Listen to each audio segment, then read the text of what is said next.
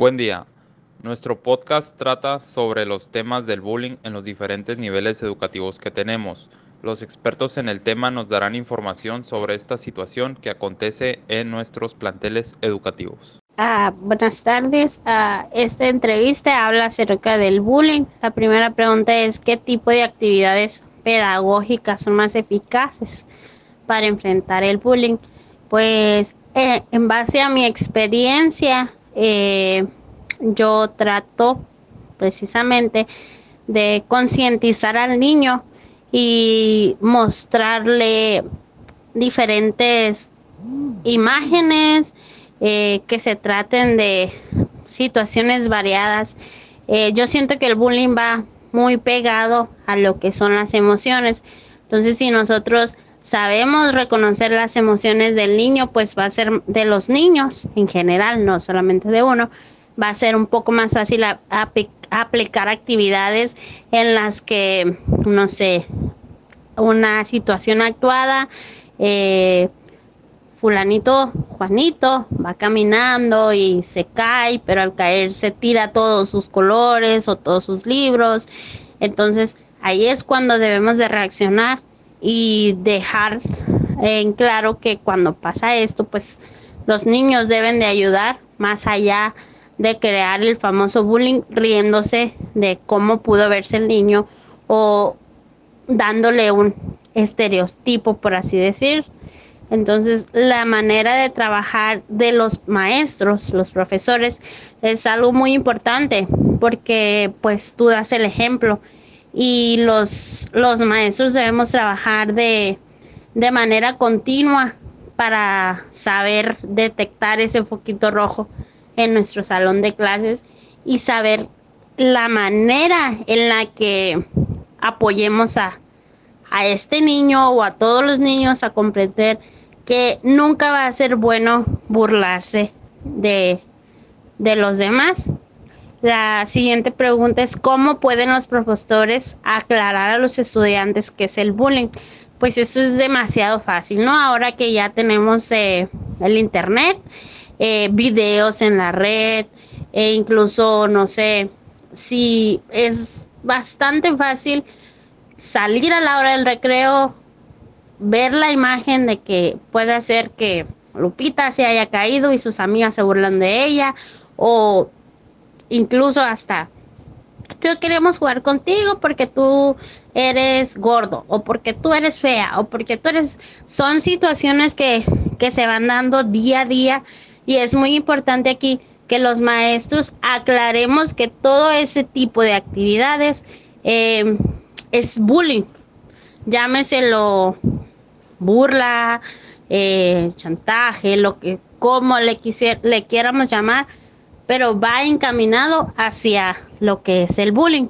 Entonces también, mm, porque parece tan difícil eliminarlo en las escuelas? Dice incluso, pues si tenemos la información, yo creo y soy consciente que siempre va a existir el niño que bulea a los demás y siempre va a haber un niño bulleado. No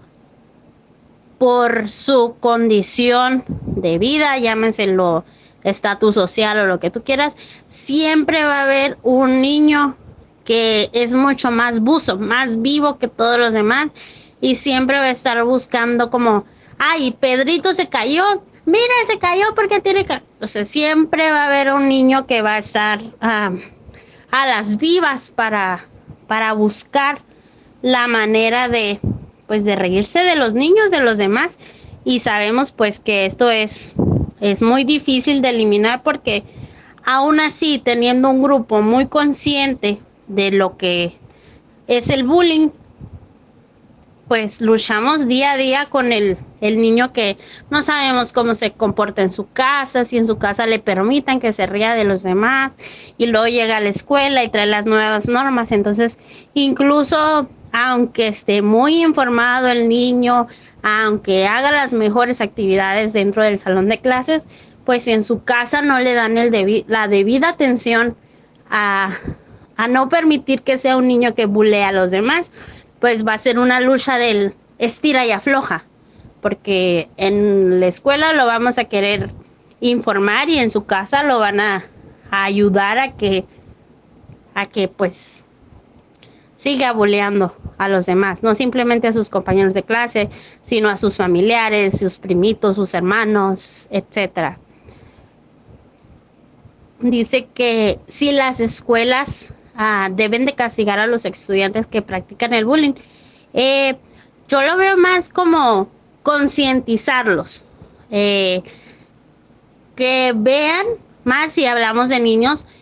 que vean cómo te haces, cómo me hace sentir a mí, maestra, que venga un niño y me diga, ay, hoy es que estás bien fea o estás bien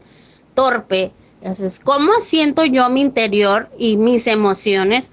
Eh, a cómo tú quieres, a cómo tú te sentirías si fuera al revés y en vez de la maestra llegar un niño y te dijera las cosas que no quieres escuchar. Aquí es eh,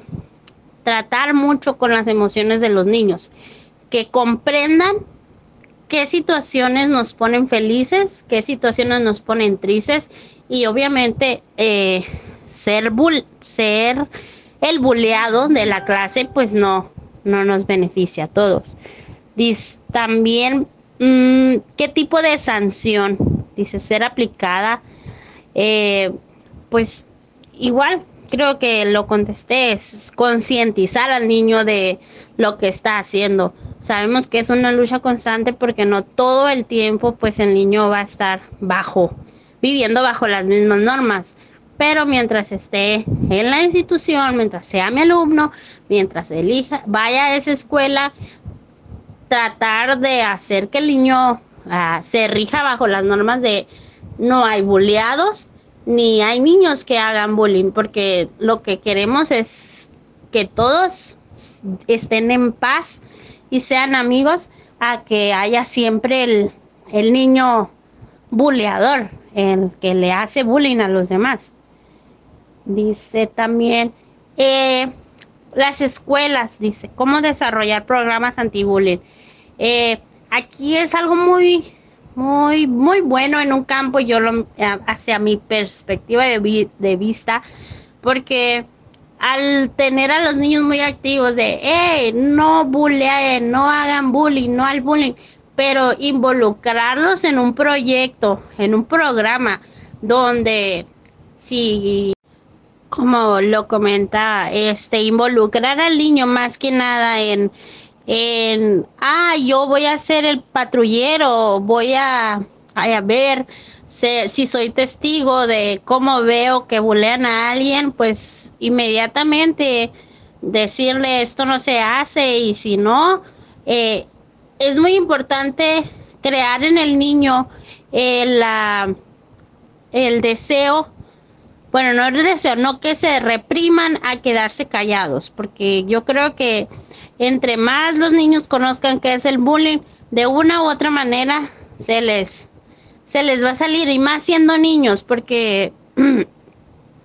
cuando están tan pequeños es parte de su, de su vida contar qué es lo que pasa. Cuando llámese, llegó la hora de retroalimentar la, la actividad, cuando el niño va a casa, le comenta a la mamá, entonces ahí la mamá puede comentarnos a nosotros, entonces eh, desarrollar un, un programa, un, un proyecto en el cual el niño eh, esté a las vivas, incluso cómo puede él ayudar a sus compañeros, cómo puede ah, decir, ah, Pedrito empujó a María y le dijo cosas, entonces eso ya está formando parte de, del bullying. Maestra, ayúdame, o sea, siempre ver por hacerles hincapié a los niños que no deben de quedarse callados ante, ante esas situaciones. Entonces, hablar con jóvenes, eh, más adultos, mm, creo que hablar del bullying, ahí sí ya eh, se puede hacer y se puede tener una gran eh, respuesta, pero al siento que al, al ser jóvenes y estar un poco más grandes van a, van a decir, ay, sí, por supuesto, toda la vida me ha pasado a mí y ahora ya, ya vienen a decir que es bullying porque lo, lo he escuchado, ¿no? Como ahora el acoso o, las groserías hacia sus compañeros ya lo vinieron a, bautizar por así decirlo, con, con el nombre del bullying, pues ya todos empiezan a decir, ah, desde mis tiempos pasaban esas cosas, pero nadie decía nada. Entonces, eh, al ser más adultos, llegan a pensar que es, están viviendo en una, en la ley del más fuerte es el que, al que venza. No estoy diciendo que es un campo perdido, pero eh, sería cuestión de estar ahí como macheteando el tema y a los jóvenes hacerles hincapié que a pesar de que desde, desde nuestros, nuestras generaciones pasadas existía el bullying disfrazado de otro tipo de, de problemas, pues no está bien en los compañeros. Eh, dice también qué deberían hacer los niños y adolescentes pues cuando son testigos de bullying contra otro niño. Muchas veces pues obviamente deben de hablar y de ayudar al compañerito que está pasando. Pero hay veces que a ser el nuevo bulleado, el nuevo golpeado, el nuevo acechado, se quedan callados. Es ahí como el papel que tienes tú como profesor, como a cargo de ese grupo, de hablar con los niños, jóvenes, adolescentes. Y sí, es, es una tarea podría llegar a ser hasta un poco eh, enfadosa estar repitiendo lo mismo todo el tiempo, pero darles la seguridad que si ellos hablan, están apoyando a sus compañeros a no quedarse callados y a no ser víctimas ni victimarios de, del bullying. Dice, ¿qué debería hacer si estoy preocupado porque mi niño está siendo intimidado? Inmediatamente pues tomar cartas en el asunto. ¿De qué tipo? No estoy diciendo que tal vez yo sé que la mamá, el Pedrito le pega a mi hijo y voy con la mamá de Pedrito y yo también le advierto y nos vamos a los golpes, sino somos personas más conscientes, debemos de hablar, eh, empezar por la maestra, en este caso, porque la maestra pues es la que está con el, con el niño la mayor parte de, del día. Entonces, hablar con la maestra, situar, la situar el, hecho, lo que, lo que hayas observado en el niño y hacer un, un, una mancuerna con la maestra para ver de dónde sale tal intimidación, tal bullying hacia el niño y cómo es la manera correcta en la que yo como docente quiero darle solución a este problema y poniéndome del lado de la mamá, cómo yo puedo estar tranquila de dejar a mi hijo en la escuela y saber que no le va a pasar nada, nada malo. Esto es eh, mamá, padres y maestras se unen en un fin común que es el niño. Entonces siempre va a haber, siempre van a ver por cómo ayudar al niño y cómo crear una nueva eh, una nueva forma de pues de apoyarlo en todo momento vaya eh,